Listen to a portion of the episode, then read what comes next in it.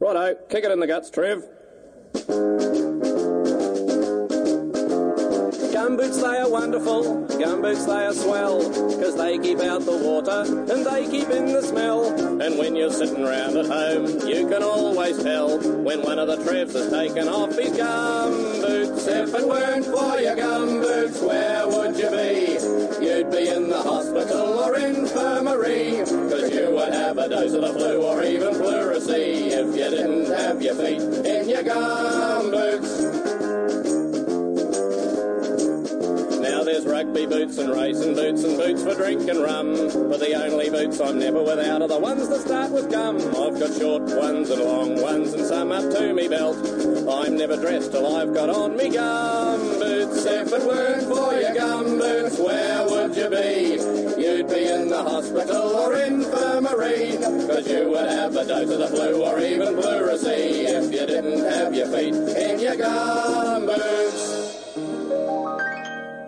Whenever I sing at the opera, my gumboots are a must. They help me hit the high notes and protect my feet from a dust. They keep the water well away, so my voice won't get no rust. You won't not never see me without me gumboots. If it weren't for your gum boots, where would you be? You'd be in the hospital or infirmary, because you would have a dose of the flu or even pleurisy if you didn't have your feet in your gum boots. Da-da-da-dum. Now Rob Muldoon and Rolling, they haven't made a hit. They're ruining the country more than just a bit. If they keep on the way they're going, we'll all be interred. So you'd better get your feet up your gum boots. If it weren't for your gum boots, where would you be? You'd be in the hospital or infirmary. But you would have a dose of the flu or even pleurisy if you didn't have your feet in your gum boots. If it weren't for your gum boots, where would you be? You'd be in the hospital or infirmary. But you would have a dose of the flu or even pleurisy if you didn't have your feet in your gum boots. Oh,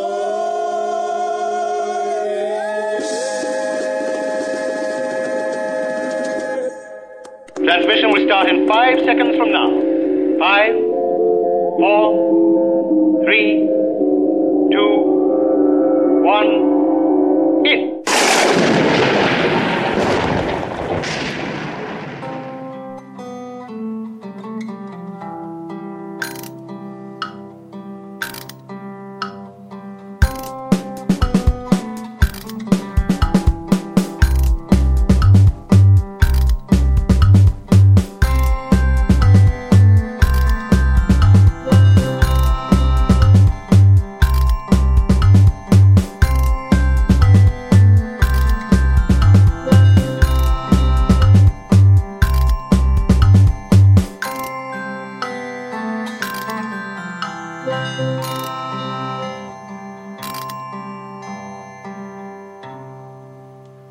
Hello, and welcome to this edition of Waffle On Podcast, a tribute to John Clark. On Monday, the 10th of April, at 3.17 in the morning, I received a text from a good friend in Australia. Due to time differences, this isn't out of the ordinary, so I left reading it until a couple of hours later when I'd be getting ready to leave the house. So, a quarter past five, I read the text message that would leave me numb for the rest of the day, and it simply said this. Sad news. Not sure if this will make it mainstream media over there. John Clark, 1948 to 2017. Ed, who sent me the text, was one of the few people who knew that I had been in regular contact with John since August 2014. I do not have the gall to suggest that we were friends, but we built up a connection in those two and a half years. There was a wonderful tribute show on ABC, and it is available on YouTube, and that link will be on our Facebook page and in the show notes. This is an episode of Waffle On on how I got to know John and why I found him to be not only a funny and brilliant creative, but a very kind and patient man as well. I really got into John's work when I was reintroduced to him by one of my best mates and regular Waffle On co host, Pete Coleman. He lent me his copy of the games, and from the, that moment on, from the very first episode, I adored it. There was two series of the games, and both of them are wonderful. John's performance, alongside that of Gina Riley and his longtime friend and work colleague Brian Dorr, is marvellous, and I cannot stress enough how you would enjoy this brilliant TV series.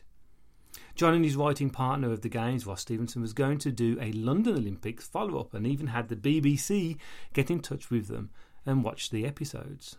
Sadly, the BBC didn't go through with it and then made their own version, which is spookily very similar to that. So I refused to watch it and its follow up, W12. John made light of it by putting the whole tale on his website, but you can tell it kind of irked him and Ross slightly. I got more into John's humour, but something at the back of my memory niggled me, and it wasn't until I did what I normally do and go researching people's back catalogue that the memory suddenly burst into life. When I was 12, I was given a mixtape of Australian humour while on a scout camp. I'd always had a closeness with everything Australian since my mum and dad was an hour away from moving there and settling down and then suddenly not going.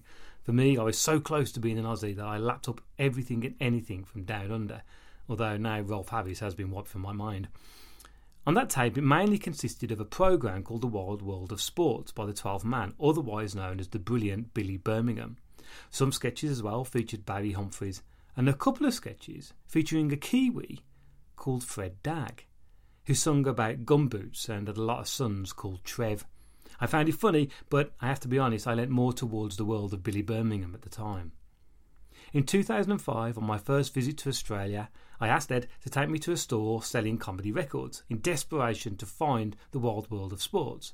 We didn't find it, and I later picked it up along with the Fred Dagg CD and his first film, in which he plays an Aussie expat with an impressive ginger moustache called The Adventures of Barry McKenzie. I got these from Amazon at home, but part of me blames the beer and blurred vision for the lack of findings. Now, Peter's introduction to the games came at the same time as I became friends with Stefan Sornock, an Australian writer and producer who employed me to help write a science fiction audio play.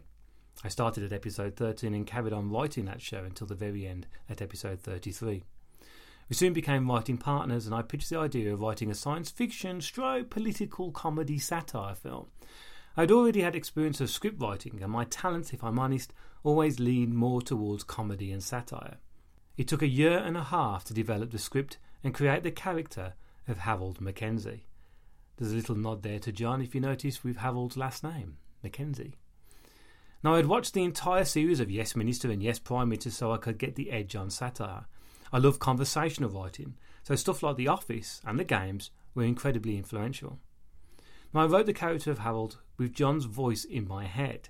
The character became more based on him than I vowed to try and get him to play the role. Of course, I'm fully aware on how you pitch a TV series or a film, and the two golden rules are is that you don't write a character based on an actor and you never ever get in touch with that actor directly.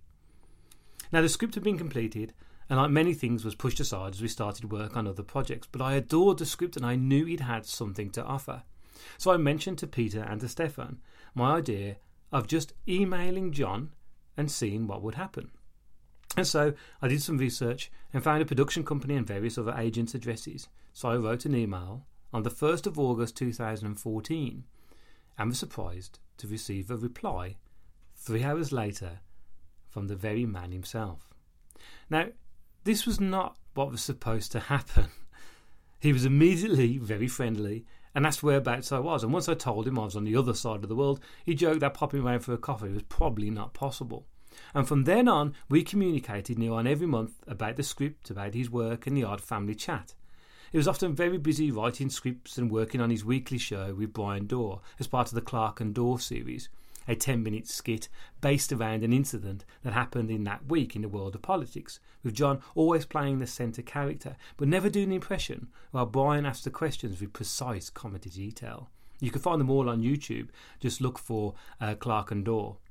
Now, mine, and of course Peter's, favourite sketch is this one, and it's called The Front Fell Off. Senator Collins, thanks for coming in. It's a great pleasure, thank you. This ship that was involved in the incident off Western Australia this week. Yeah, the one the front fell off? Yeah. Yeah, that's not very typical. I'd like to make that point. Well, how is it untypical? Well, there are a lot of these ships going around the world all the time, and very seldom does anything like this happen. I just don't want people thinking that tankers aren't safe. Was this tanker safe? Well, I was thinking more about the other ones. The ones that are safe? Yeah, the ones the front doesn't fall off. Well, if this wasn't safe, why did it have 80,000 tons of oil on it? Well, I'm not saying it wasn't safe. It's just perhaps not quite as safe as some of the other ones. Why? Well, some of them are built so the front doesn't fall off at all. Well, wasn't this built so the front wouldn't fall off? Well, obviously not. how do you know? Well, because the front fell off and 20,000 tonnes of crude oil spilled into the sea caught fire. It's a bit of a giveaway. I just like to make the point that that is not normal. Well, what sort of standards are these uh, oil tankers built to? Oh, very rigorous maritime engineering standards. What sort of thing? Well, the front's not supposed to fall off for a start. And what other things? Well, there are uh, regulations governing the uh, materials that they can be made of. What materials? Well, cardboard's out. And? No cardboard derivatives. Like paper, No paper. No string. No sellotape. rubber. No, rubber's out. Um, they've got to have a steering wheel. There's a minimum crew requirement. What's the minimum crew? Oh, one, I suppose. So the allegations that they're just designed to carry as much oil as possible, uh, Oh, and all the ludicrous. consequences, I mean, that's ludicrous. isn't it? Absolutely ludicrous. These are very, very strong vessels. So what happened in this case? Well, the front fell off in this case, by all means, but it's very unusual. But Senator Collins, why did the front book fall off? Well, a wave hit it. A wave hit it? A wave hit the ship. Is that unusual? Oh, yeah. At sea, chance in a million. So what do you do to protect the environment in Well, cases like the this? ship was towed outside the environment. into another environment.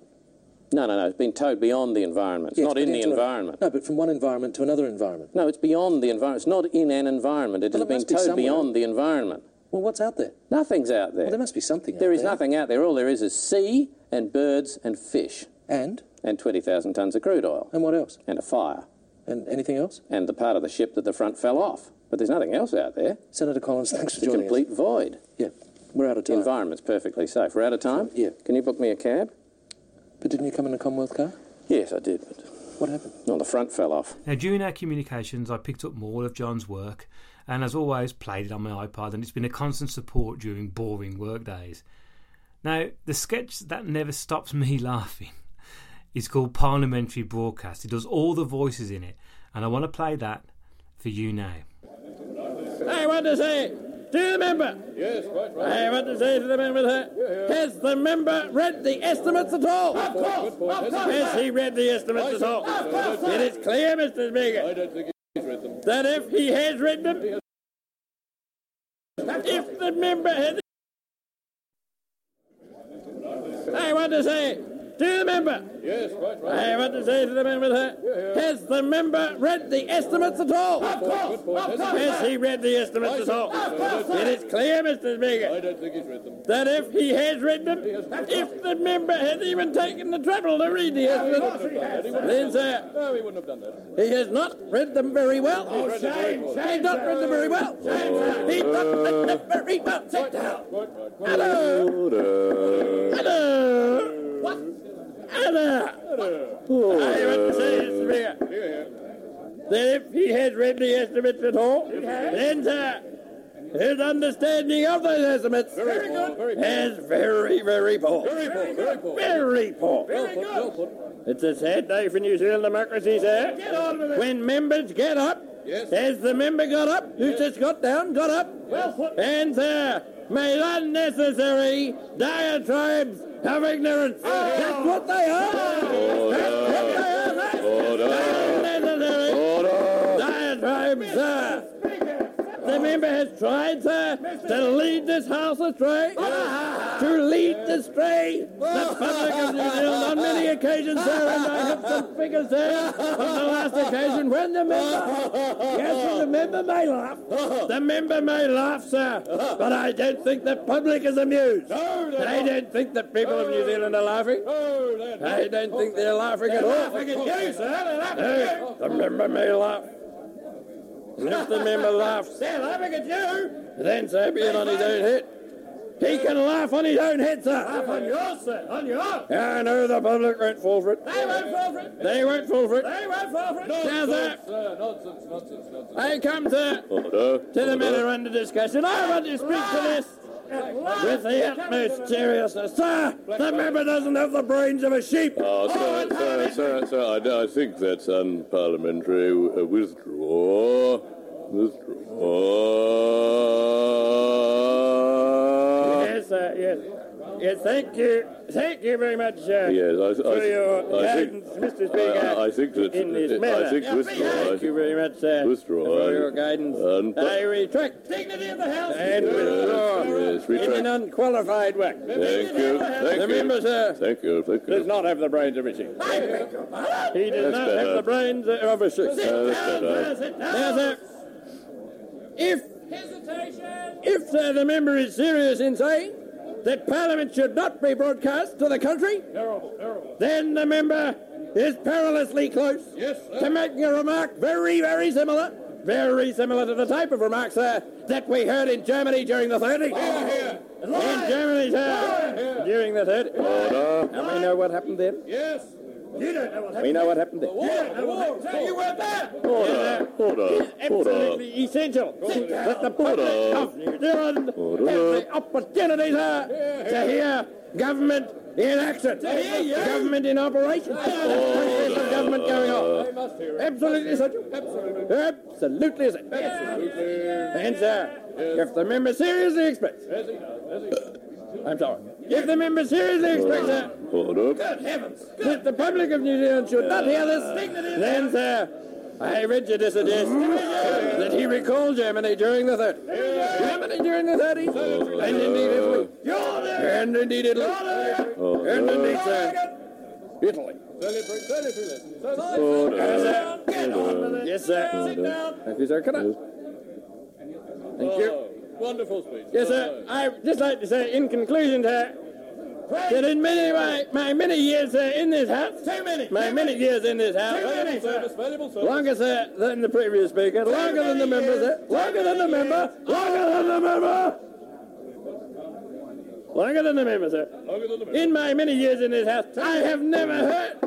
I have never ever heard. Anything. You've never heard anything. I Order. have never heard, sir. And uh, Order, as, uh, order, I might order. say, sir, that me being here. Jerome takes the possession. Take, take, take, sir. That's absolutely typical of the member. Takes the typical of the member.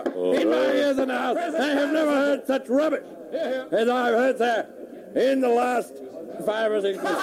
That's you! Never in my life have I heard You've been talking for five minutes! Order. been talking for five minutes! Order. Order. Order. Order. Order. Order. Order, order, order, order, order, order. Now the time has come for the speaker to leave the chair. Now, John has appeared in many films and TV shows. You can find it all on IMDb. But for me, the games will always be the one that stands out.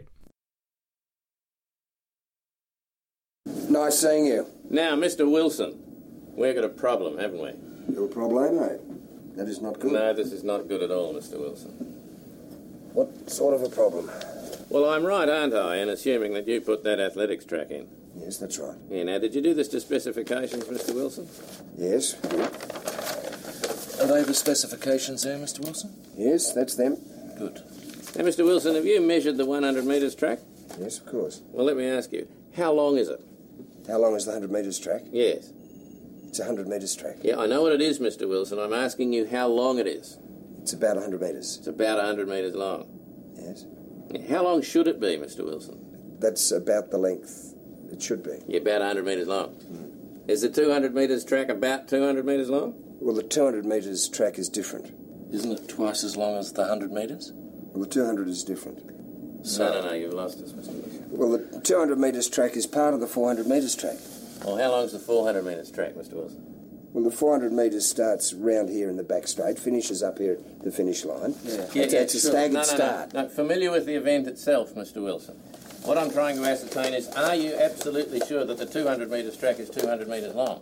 Yes, that's right. Yeah, because it's half the 400 metres track, which is 400 metres long. That's right. The 200 metres is half the 400 metres. You can measure it. Yeah, no, no, no, no. But the 400 metres track is exactly 400 metres long, is it? That's right. So the 200 metres track is exactly 200 metres long. Yes, of course. But what you're telling me is that the 100 metres track is about 100 metres long. Slightly different arrangement to the 100 metres track. Is a metre a slightly different concept, is it, in 100 metres as against 200? Well, I don't understand, Mr. Wilson, quite why in the construction of a 100 metres track you would want to depart too radically from the constraints laid down for us by the conventional calibration of distance. Well, the 100 metres track is not part of the 400 metres track. It starts way out there. Mr. Wilson, it doesn't matter whether it's horizontal or vertical. 100 metres is 100 metres. No two 100 metres tracks are ever the same. Everybody knows that. Well, how long is our 100 metres track? Look, what's the point? The point, Mr. Wilson, is that in 739 days, we're going to have the Olympic 100 metres final on that track. This is an event that'll be watched by about 600 million of the world's most dedicated rugged individualists. You and I both know it's going to be run on a track that's not 100 metres long. How do you know that? Mr. Wilson, do you know who is the current 100 metres all comers Australian record holder? No. Can I guess? Oh, there's not much point in guessing, Mr. Wilson. Is he an African American? He's not an African American, no. Is he that Canadian from Jamaica? No, he's, not, a Canadian, from Jamaica, no. I give up. The uh, 100 metre record in this country, Mr. Wilson, is currently held by Brian. Brian, Yes. Yeah. congratulations. Thank you. And Newmark, Mr. Wilson, set at a blistering session last Wednesday. I wish you'd been there. We were down there and we had a bet. Is this wind assisted? No, and we'd had a couple, and in my view, Brian's not in quite the nick he was at the same stage of last season. So you've measured the track. Yeah, we've measured the track, Mr. Wilson. So you know how long the 100 metres track is. Yes. We do. Okay. How long is it, Mr. Wilson? You know how long it is? I want to hear you say it. 94 metres. 94 metres. 94 metres. Well, we've got a new event, haven't we, Mr. Wilson? The 94 metres. In fact, we've got two new events, haven't we? The 94 metres for men and the 94 metres for women. Hang on, would that replace the 100 metres or is this a new event? Because there'd be a cost element here, wouldn't it? That'd be in place of the 100 metres. Why is that? You don't have a 100 metres event. You haven't got a 100 metres track. In January this year, we chatted again about various things, and we couldn't fix a time to work on the script into his schedule. He could easily have got one of his personnel to email me saying he couldn't do it, but he didn't. I was disappointed, of course, that we wouldn't be able to work together, but he was left open for other opportunities.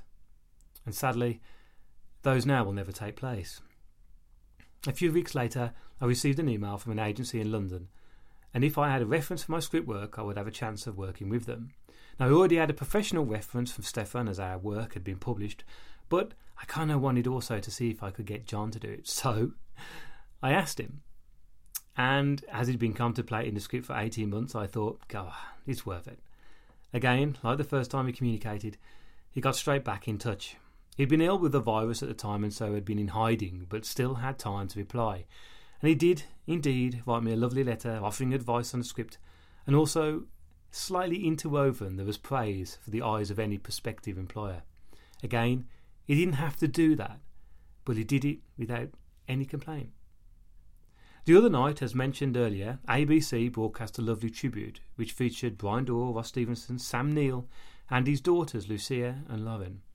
And one of his daughters said something so poignant that my wife nudged me and smiled.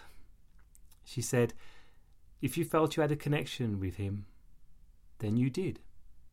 And yes, I did have a connection with him, and for that, I'm truly grateful. Happily, though, he has left us with over 40 years' worth of wonderful material from Fred Dagg to the Games, from the Giles Report to Clark and Dorr, from Death in Brunswick to Crackerjack. And do you know what? We don't know how lucky we are. Uh, no, the delegate from New Zealand, Mr. Fred Dagg.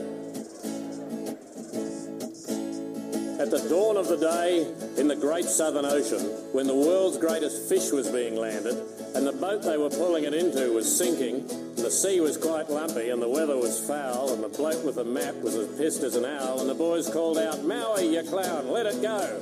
In the noise, he reached down for his grandmother's jawbone, and he winked at his mates and said, Boys, we don't know how lucky we are. I have a feeling I have stumbled on something substantial.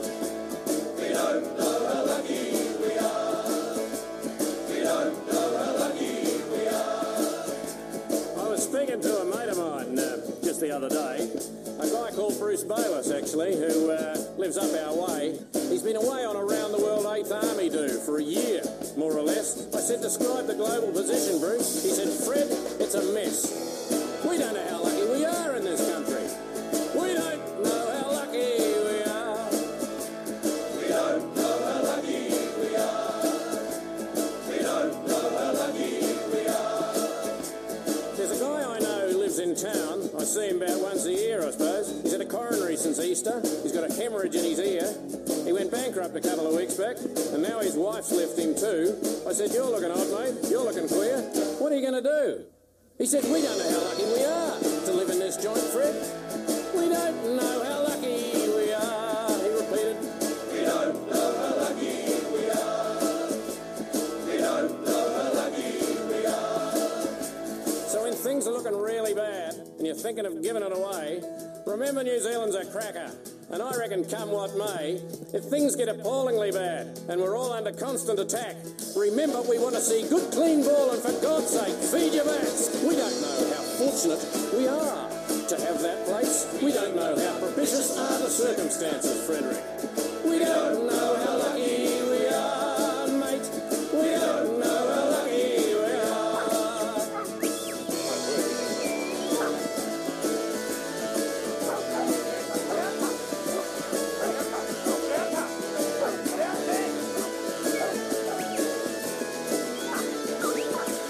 We don't know how lucky we are. Get it right.